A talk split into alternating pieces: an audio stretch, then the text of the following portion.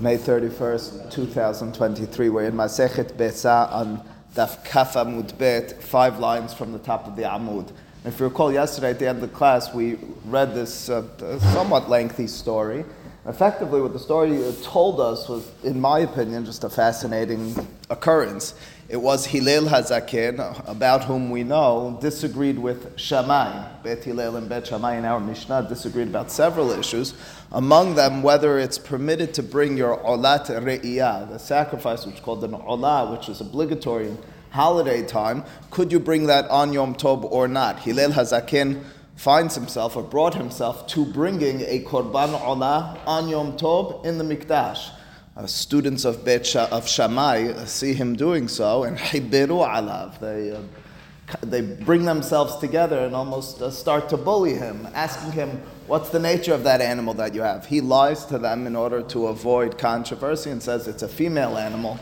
I can't be bringing it as a korban olah. He even takes the tail and waves it at them to try to fake this sort of matter to them. And the Gemara then tells in the story how the students, it appears, picking up on what just happened to them, that they were just played at some point later in the day or on the holiday, they wanted to establish halacha like Shammai, like their rabbi, that you can't bring korban olah, even olat hova, on the holiday.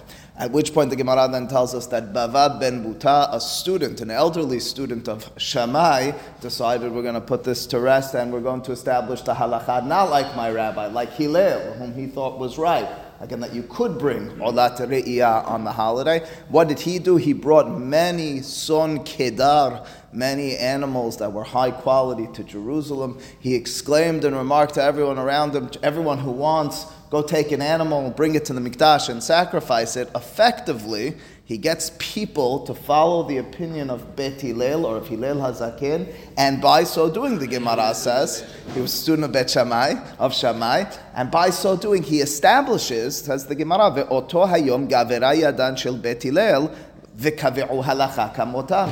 By so doing, by everyone grabbing those animals, sacrificing them, bring them to the Mikdash on Yom Tov, the halacha is established like Hillel. Uh, that, in my mind, just in, in a moment, or in less than a moment, is a fascinating story the Gemara tells because it speaks to how halacha often is determined.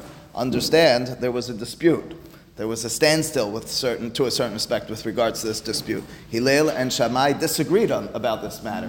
There was no determining halacha like A over B unless what was the unless? Well, the Gemara Masechet Eruvin tells us that in the days of the students of Bet Shammai and Bet Hillel, they disagreed for several years until a heavenly voice comes out and says halachas like Bet Hillel. Uh, but this either is before or that's notwithstanding. How does halacha change? How does it become codified? How do you and I know this is what we do as opposed to that approach? We can prove it, but oftentimes you can bring proofs to both sides. Hillel and Shammai both backed up their opinion. How did this change? How was this determined? The Gemara's story is very telling. It's by the people coming together. Bava ben Buta, ironically, a student of Shammai Hazakin, setting this into motion, and the people acting upon it. As I've mentioned on more than one occasion, when there are issues that people get let down, like why is the community, quote unquote, stuck in this halacha? I said, listen, assuming there's open grounds in terms of the scholarship, in terms of the rabbis, in terms of the tradition, with regards to practice, the only way it will change is if people begin changing it. I don't want people starting a revolution against halakha, but over here it's the opinion of Bet Hillel, of Hillel Hazakin. It would only change by the people doing it. That's what the Gemara tells us very clearly hundred percent. It was up in the air, but some people were doing one way, others were doing another way. Uh, no question. Uh, there was no acceptable practice. Both were accepted practice, which is fascinating in and of itself as well. Imagine standing in the mikdash on the holiday. Some people forbade bringing these sacrifices. Others thought it was the right thing to be doing, and they're both viable options, right? Uh, what I'm saying is, until today, there are viable options in halacha uh, sometimes even minority groups, or let's say uh, Ashkenazim versus Sephardim, whatever the circumstance is. Oftentimes, what it takes is, uh, I've said many times, this is what Hakam Ovadia Yosef did on many, many, many issues.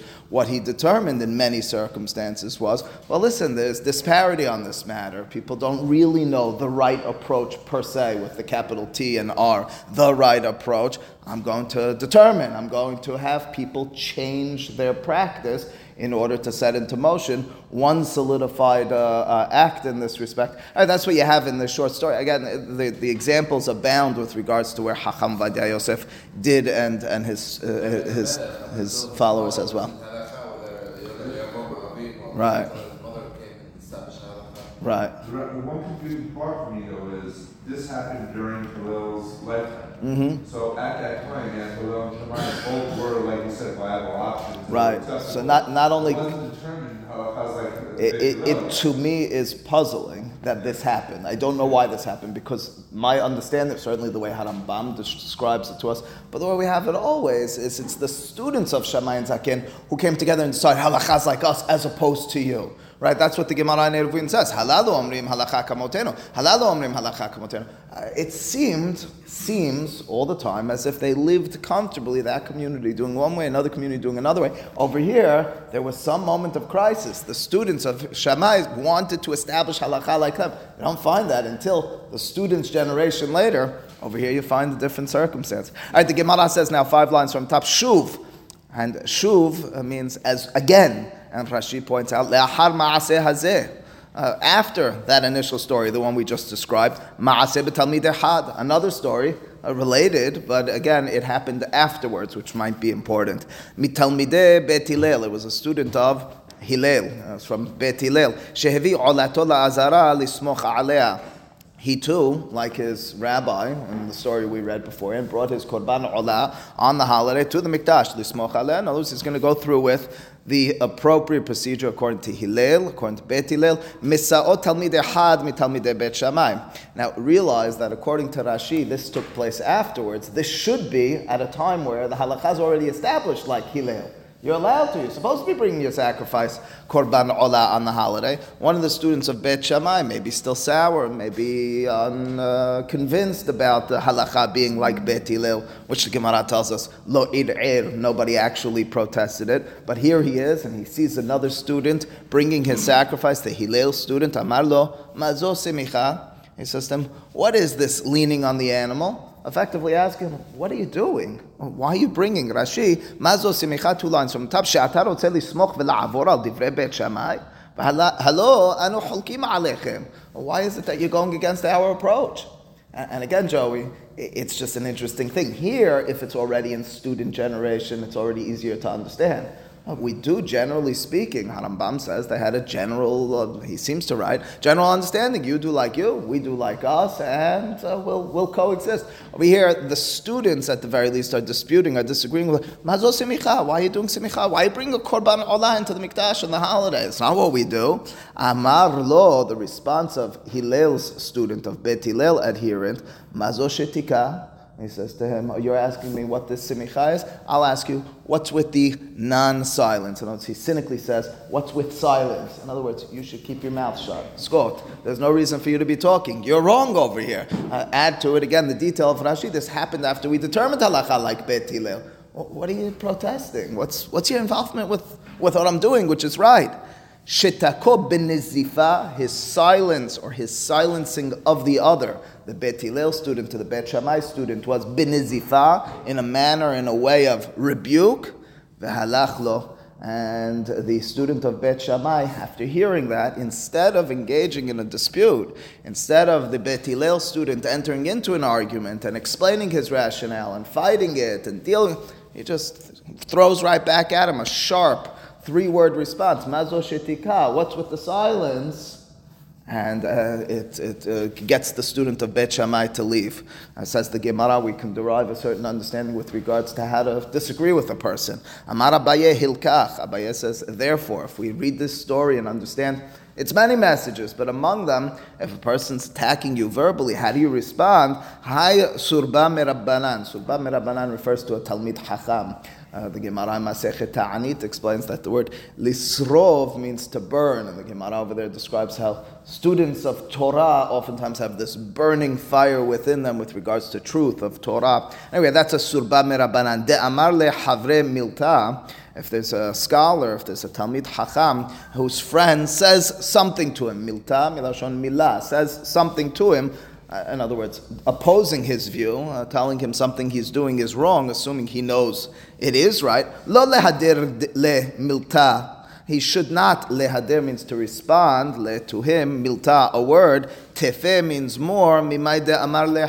Don't say more to him than he said to you. instead of engaging in the logic and the explanation and the rationale of why you're doing that and how embarrassing he is and this kind just respond with the same types of words he threw at you. He says to you, What's with the simicha? You say to him, What's with the silence?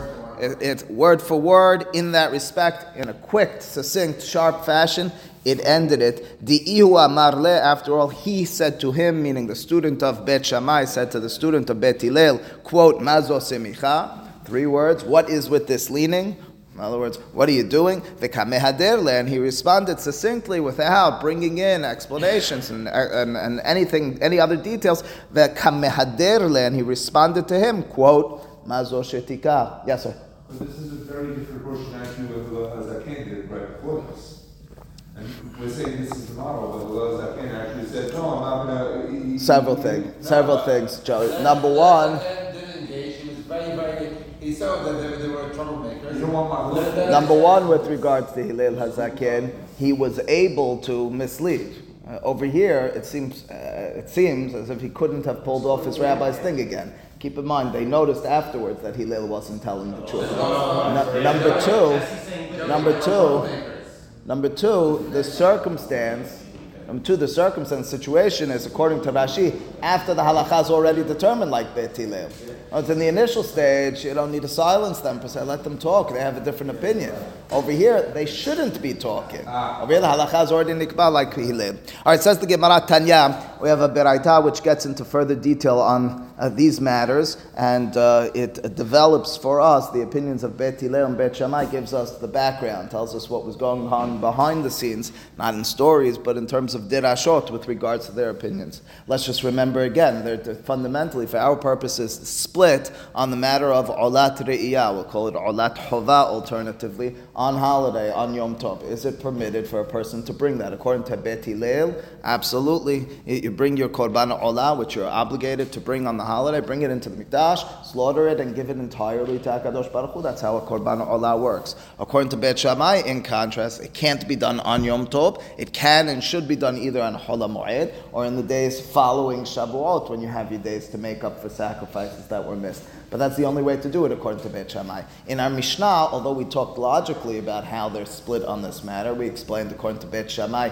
you're putting some food in your mouth by the Korban Shilamim. The Korban Olah is obligatory for the holiday, at least in their eyes. Beit Shammai disagree. The concept is, even if it's obligatory, quote, for the holiday, nothing's going in your mouth as the person who's bringing it. A korban olah is kalil, it's entirely sacrificed to God, and therefore they say it's not permitted. Here we get the background with regards to their conversation. Tanya, Beraita explains it. Amru lahem bet Hillel bet Shammai. Here were the words of defense or of offense of bet Hillel to bet Shammai. Again, defending or claiming, proclaiming their opinion. What's their opinion? That a korban, olat, re'iyah can and should be brought on the holiday. Uma b'makom she'asur lehediot mutar legavoha.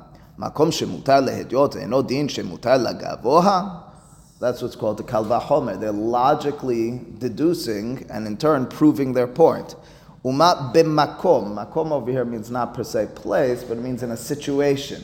An initial situation is a reference to Shabbat. On Shabbat, asur lehedyot.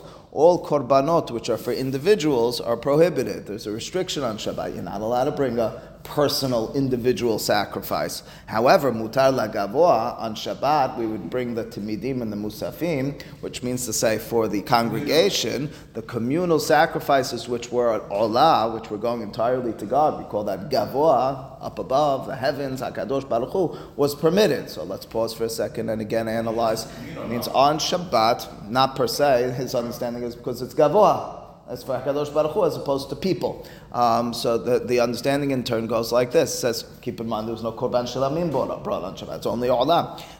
On Shabbat, you can't bring a uh, korban for hedyot for human beings. Right? You're not allowed to bring that. What you are allowed to bring on the Shabbat, which is so strict and severe that individuals aren't allowed to bring their sacrifices, sacrifices quote unquote for God and only for God. We call that the olav tamidin and musafim. Oh, so wait a second. Where's that bringing me? That's on the one hand. Now I can logically deduce from that makom shemutar lehedyot. Well, if there's a situation, i.e., Yom Tov, where individuals are allowed to bring their sacrifices, uh, what situation on Yom Tov can individual bring the oh shilamim, shalmei hagiga, shalmei simcha? So we've been talking about even Bet Shammai agree that the shilamim, where some goes to God, a little bit goes to the kohen, everything else goes to the owners. Ah, let me go a step further than that. I'm allowed to make any food for my family, completely and fully permitted. On Yom Shabbat, I can't make any food for my family. We'll say that's pro- prohibited lehidyot. When it comes to Yom Tov, not only is the sacrifices for hidyot permitted, but the food is permitted. The pasuk in Shemot Perek Yod Bet says you're allowed to prepare through melacha food for your family, for yourself. Oh, enodin. Shemutar lagavoa, shouldn't we say all the more so that it's permitted to bring sacrifices for God as well? Again, if on Shabbat, where for yourself is prohibited, for God it's permitted, when it comes to Yom Tov, where for yourself is permitted, certainly for God as well it should be permitted. What are we referring to then? Bet Hillel's proof. Their claim that a korban olat re'iyah, the olah, the sacrifice, which none of it goes into your mouth, none of it is enjoyed by you and your family, should be mutar to sacrifice. The Gemara is not distinguishing. The Gemara doesn't distinguish. But why should it make it? Well, on Yom Tov. But on Yom, but clearly there's no distinction between community and personal because on Yom Tov you can bring a personal sacrifice as well. Uh, it's korban shelamim. There's no distinction between communal and personal. The distinction is between if it's lagavoa lehedyot. That's the only distinction. We're not distinguishing between because you needed it. He doesn't need your sacrifice. Well, your korban shilamim doesn't need to be brought either. He doesn't need your korban shilamim, and you don't need your korban shilamim, but it's permitted to bring the korban shilamim. So the, the, understanding is that on Yom Tov it's all permitted. It's permitted, and why shouldn't we go to? Have, we're never going to. He doesn't need our korban tmidim or musafim on Shabbat either. The point is, but it's permitted. Uh, we say Kadosh Baruch Hu says, I don't need it. You need it. Uh, so in turn, the korban olah you need as well, even though it's going entirely to me. And the understanding in turn of Bet Hillel is the understanding in turn of Bet Hillel is that's the, that's the again to read it through. Mabit makom shasu lehedyot mutal lagavoa. If when it comes to Shabbat, a hedyot is not allowed to slaughter for their own food, not allowed to prepare their own food, not allowed to sacrifice on their own mutal lagavoa. But you can bring a sacrifice which is going entirely to God, a korban olah, the timidim and musafim. Makom shemutar lehedyot on Yom Tov, where you can slaughter, you can prepare food with melachot for yourself and others. Furthermore, you could bring korban shilamim and odin. Shouldn't it be the word din over here means logic? Isn't it logical? Isn't there what's called a kalvahomer? If the less severe is, uh, if the more severe is permitted, then certainly the less severe should be as well. Amru lahem bet shamai, respond to Bet Hillel. We don't like that proof. I'll tell you why. Nidarim nidavot yochihu. שמותר להדיוט veasur lagavoha. Uh, so nidarim and nidavot should be the proof against your claim because it goes like this. Our assumption is from our Mishnah, our assumption is that both Bet Shammai and even Bet Hillel agree that nidarim and nidavot, we've talked about these, those are the donation animals, not obligatory, not a shalmeh hova, shalmeh simcha, shalmeh hagiga. Donation, I had a good year, I had a good circumstance, I want to bring a korban shalamim takadosh baruch I want to bring a korban todah, whatever the circumstance is, not allowed to bring it on Yom Tov. Oh, wait a second, says Bet Shammai. You're not allowed to bring that on Yom Tov. You see, you're not allowed to bring whatever you want on Yom Tov. You see, in some circumstances, over here, it's Asur Lagavoa. You're not allowed to bring it. It's true, you're allowed to put the food in your mouth, so you're allowed to slaughter it and eat it, but you're not allowed to bring it Lagavoa. It's inappropriate to bring your Korban Nedarim and Nedavot even on Yom Tov, to the Mikdash. Well, that being the case, says Beit Shammai, if you're not allowed to bring Nidarim and Nidavot, doesn't that throw a wrench? Doesn't that knock out your logical deduction? Your assumption was, if on Shabbat, where something for yourself is not permitted, for God it is on Yom Tov, where for yourself it's permitted, certainly for God it's permitted. Well, what about Shilamim? What about Korban, which on the one hand, if it's for God, uh, if excuse me, if it's for yourself, you're slaughtering the animal, it's permitted. If it's for God, your donation, it's prohibited. Say it again. We talked about Simicha before Yom Tov, not the Shechita. Yeah, and that was on the Shalmei Chovah. Here we're talking about Shalmei Nedava. Rabbi, the Olah is Olah, Iya is Chiyuv from Torah. The, the Shlamim of the holiday is Chiyuv from Torah. Nidarim Nedavot is your option, so of course we're not going to say, go ahead on. Understood. In terms of, I gotcha. It doesn't work for the Kal V'chomer, then. That, that- again, but the Kal Vachomer didn't take that into account. Bet Hillel never mentioned anything about obligation. Bet Shammai is responding to Bet Hillel based on their logic. You never mentioned anything about obligation, Bet Hillel. You mentioned if it's for Hedyot, if it's for Gavoa. I'll respond to you with that. You see, over here, it's something which is prohibited like Gavoa. That's, that's the response. The Gavoah is. So effectively, the response of Bet Hillel is along your lines. Amru lahem Bet Hillel. Bet Hillel now respond to Bet Shammai. We'll tell you why Nedarim and Nedavot are different. Male Nedarim and Nedavot she'en kavu alahem zeman. Tomar be'olat re'iyah she'kavu alah zeman. I think that's where you're going, Jesse. The response of Bet Hillel is the word kavua. Kavua means established, means it's set in place. When it comes to Nedarim and Nedavot, you don't need to. There's no established time for it to be brought on the holiday. As a result, the Torah, says Bet Hillel, does not permit bringing it. Uh, You need food on the holiday, you need food on the holiday. Go procure and deal with it however you need to. You uh, have a sacrifice which is an obligation on the holiday, you handle that as well on the holiday. It's going to God, going to God, of course, all the more so. You have Nedarim and Nedavot, which is not obligatory on the holiday. You took a donation upon yourself to bring this to the Mikdash. Do it before the holiday or do it after the holiday. The reason Nedarim and Nedavot don't ask a question on us, don't pose an issue for us, say Bet Hillel, is because in kavu alahim zeman. They don't have an established time. It's not an obligation for the holiday. You can't say that if it's an obligation on the holiday to have Simchat Yom Tov. It's an obligation on the holiday to bring the Korban Shilamim, the Korban Olah. It's not an obligation to bring donations of sacrifices. For that reason, the Torah's cut, cut the line over there. That's prohibited. Interesting claim. Uh, it's not the claim, but ultimately speaking, we can nonetheless. I, I understand that we'll see something similar, hopefully in a few lines. But what I can tell you nonetheless is, it, you still wouldn't say it's kavu alo zeman. You wouldn't say it's an established time. Established time, it's not established time. Your claim, alternatively, is Nathan. It's an interesting one. Is that the Torah? Keep in mind, you're not even talking rabbinic. The Torah would permit bringing this on Yom Tov, even though, quote, it'd been better to bring afterwards because you might neglect and forget to bring it. So we'll tell you to bring it as quickly as possible. That's an interesting uh, claim. We'll see something very similar, but. But it's not understanding, if you can't bring it on Yom Tov, why make the cutoff Yom Tov? Why not make it the day before? Like, the, the cutoff is Sukkot, why not make it the day before Sukkot?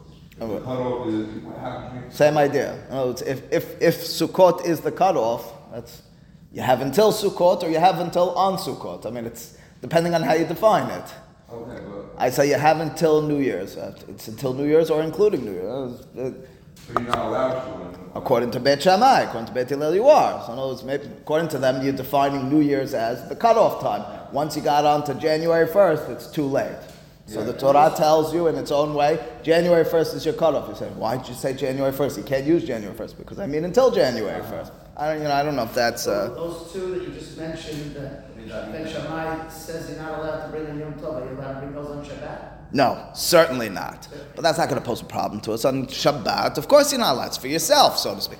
Says the Gemara, Amru lahem bet Shammai. Bet Shammai respond and say, uh, excuse me. Um, uh, so again, Be- Bet Hillel responded to Bet Shammai by saying, Nidarim and Nidavot are different because en kavua lahem zeman. Amru lahem Bet Shammai, avzo en kavua la zeman ditnan mi shelo hag biyom tov rishon shel hag hogeg veholech kol haregel kulo v'yom tov ha'acharon shel hag. The response of Bet Shammai is, oh, wait a second. Did you mean that Nidarim and Nidavot, Jesse, are different than Shelamim of, of Hagigah and of Simcha? Oh, why do you think it's different? Oh, you said one is obligatory in its time. It's not really in its time. In what time? Oh, on Yom Tov. It's not obligatory on Yom Tov. We have a Mishnah. The Mishnah teaches us about Sechet Hagigah explicitly. If you didn't bring on the first day of the holiday, and by the way, by Korban Olah, we say you can't bring it on the first day of the holiday. You bring it the rest of the holiday. No, one second. Avar Zmano Batel Korbano. If the time has elapsed, you can't bring the sacrifice any longer. The time hasn't elapsed. You can continue bringing the sacrifice throughout the holiday. It doesn't need on Yom Tov. It's still an ending.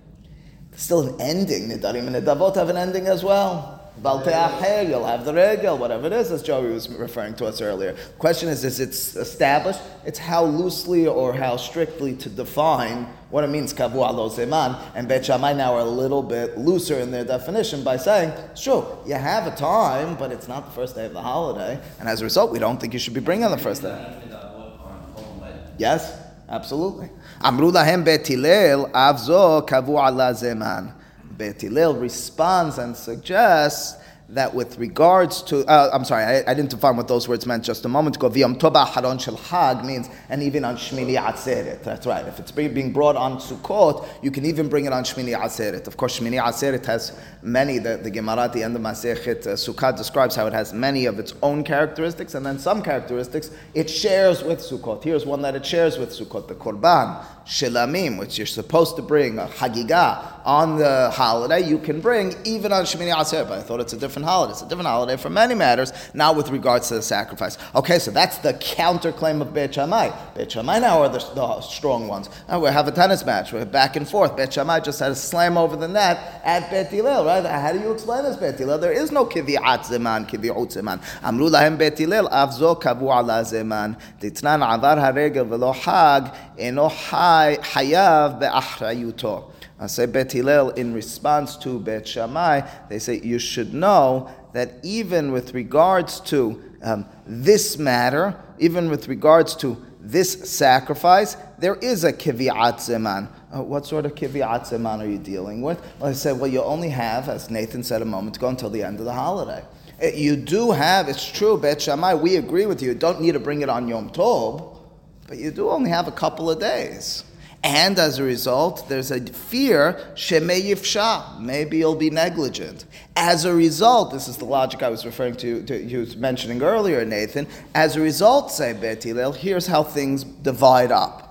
When it comes to nidarim and nidavot in general, you have a lot of time to bring those. You don't just have one holiday to bring them. You have until the next holiday, until three holidays, until three holidays in a row. You have plenty of time. We don't have as much of fear that you're going to be ne- neglectful and not bring it in its appropriate time. Uh, so as a result, that's not permitted by the Torah. When it comes to shilamim for the holiday, you said Beit Shammai, it doesn't need to be brought on Yom Tov. Bring it the rest of the holiday. There's only a couple more days. I'm in uh, Yerushalayim. My children want to go for a tiyul the next day. The next day, my wife wanted to check out the marketplace. I'm going to miss out on this. I know I want to bring it. I have an opportunity. It's Yom Tov. There's no activities. There's nothing. You're going to tell me Torah, Borei Olam, that I'm not allowed to bring it on this day? Say Bet Hillel. Absolutely not. It's permitted on that day. Bet Shammai, in contrast, say, that's right. Get over it. The rest of the days, you'll have to find your time. But that's ultimately speaking the mahloket over here. So it means Bet Hillel defends their logic. Again, the initial logic they had was comparing it to Shabbat. If on Shabbat, when I'm not permitted to do things for myself, I'm permitted, to, so to speak, for the heavens. So certainly on Yom Tov, when I'm allowed to do it for myself, I'm allowed to prepare the food for myself. I can sacrifice the olah for the heavens. The back and forth, ultimately speaking, ends with a question of how to compare this to Nidarim and Nidavot. Is an olat re'iyah similar to Nidarim and Nidavot or different? Everyone agrees Nidarim and Nidavot can't be brought. Do I consider olat re'iyah like Nidarim and Nidavot or not? Says Beit Shammai, why is it any different? Ultimately speaking, it's your own personal obligation. Say Hillel, no, but one of them has a prescribed time. The other one doesn't. That's what we're up to in this in this context. Says the Gemara, Amru lahem Beit Shammai, v'halo kivar ne'emar. So now that we didn't lose per se, but we weren't able to win the argument against your logic, let's defend ourselves, say Beit Shammai, through Pisukim. I understand. We have a standstill in terms of logic. We have two ways of seeing this. Is something which is supposed to be brought on the holiday seen as circumscri- circumscribed time? It has a specific time period. Or do you say the fact that it could be brought the whole holiday, it's not a specific time? Major ramifications with regards to all that to the iyah. Say Bet Shammai, but let me defend myself based on a pasuk. Bet Shammai, v'alo kevar ne'emar lachem lagavoah. Pasuk says, which we cited earlier in the class, "Ach asher ye'achel lechol nefesh, hu levado ye'aseh lachem." Pasuk says that anything which will be food for you, that itself can be done. Last word for you. Um, you come and say, Rabbi, can I prepare my meal? I say, yeah, sure. Anything that you're preparing for yourself is permit, permitted for yourself. That's an extra word at the end of the pasuk. For yourself. I told you. Anything that's going to be eaten, that itself can be prepared for you. What's with the for you? The lachem at the end of the pasuk. It must be telling me lachem velo lagavoa. The end of the pasuk, which says that word lachem, is telling you it's for you but not anything which is going to be uh, directed lagavot kadosh baruch Hu. It's a little bit paradoxical. We'll, we'll, we'll yet see such an opinion later on, potentially. At this point, the claim is the opposite, the antithesis of lachem is gavoa. You can also say lachem, the korban is not really for Hashem, it's for you. When you bring korban, it's not really Hashem doesn't need it, it's for you. Understood. At Korban Olah, although I'll agree with you, ultimately speaking, you're not really getting anything, Musa. It's all going to the Mikdash. You might get your relationship with Borei Olam, but in terms of, quote, who's eating it, it's fully his. So as a result, Bet Shammai says, Lachem, Lachem velo lagavoa. Amru lahem Bet Hillel, a nice pasuk, but I have another pasuk. V'alo kevar ne'emar lahashem, kol de lahashem. Pasuk by Korban Hagiga says says v'hagotem oto hag ladonai. Unnecessary last mention for God. Why is it telling you for God? It's telling you anything which is for God in terms of sacrifices is permitted. That's how everyone has their pasuk. Bet Shammai have the extra word lachem in the pasuk. Bet Hillel the extra word lahashem, and as a result, each of them defend their opinions So, again. so Yeah. Why would Beit Hillel have to go to Kal Vachomer if you have a pasuk that allows olah? Because we have a standstill in terms of the Pesukim. Bet Shammai has lachem, Bet Hillel has lahashem. Nobody's proving themselves. Kal Vachomer at that point, you still understand still. Even with the Pesukim. The, the, the assumption was that Kal Vachomer will prove our Dirasha and the Pesukim over yours. I have a Dirasha, you have a Dirasha. Who's going to win this argument? I have logic that, that, that supports me. I'll go with the logic. That's the assumption. Uh, uh, Im Ken says the Gemara lastly, okay, back at Bet Hillel. So Bet Hillel, your understanding is you're pointing to Pasuk La Hashem.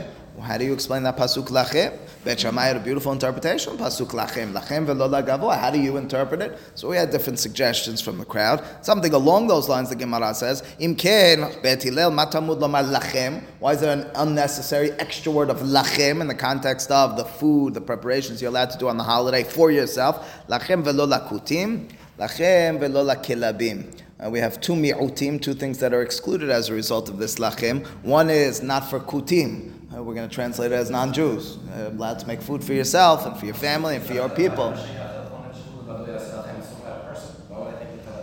And the second one, in, in short, we're going to see a Gemara on Daf Kafeh, which, which tells us there is such a thought. Maybe if it's your animal, maybe in turn it's permitted. The Gemara is making clear it's only if it's going to go into your mouth, only if it's going to be consumed by and prepared for human beings. Okay, ultimately speaking, it means what we established then in the Gemara today, we finished up the stories, the second story with regards to the students this time of Bet Hillel and Bet Shammai, uh, how to respond appropriately in a time of a conflict when you're verbally attacked by another, respond in the same language instead of bringing other proofs or ideas or, or, or claims against them. And then the Gemara brought us through, and there's a little bit more that needs to be finished up tomorrow morning. Uh, the Gemara then brought us through the logical dispute between Bet Shammai and Bet Hillel, where Bet Hillel tried to prove it from Kal Vachomer and Bet Shammai responded, and we saw how ultimately speaking there was a standstill. You could see and understand both sides. Uh, what about Pesukim? Each one of them point to a Pasuk. Bet Shammai points to Lachem, Bet Hillel points to Lahashem. Ultimately speaking, Bet Hillel, whom we're most interested in, how do they interpret the Pasuk Lachem? We saw two halachot at the very end, which we'll have to return to in the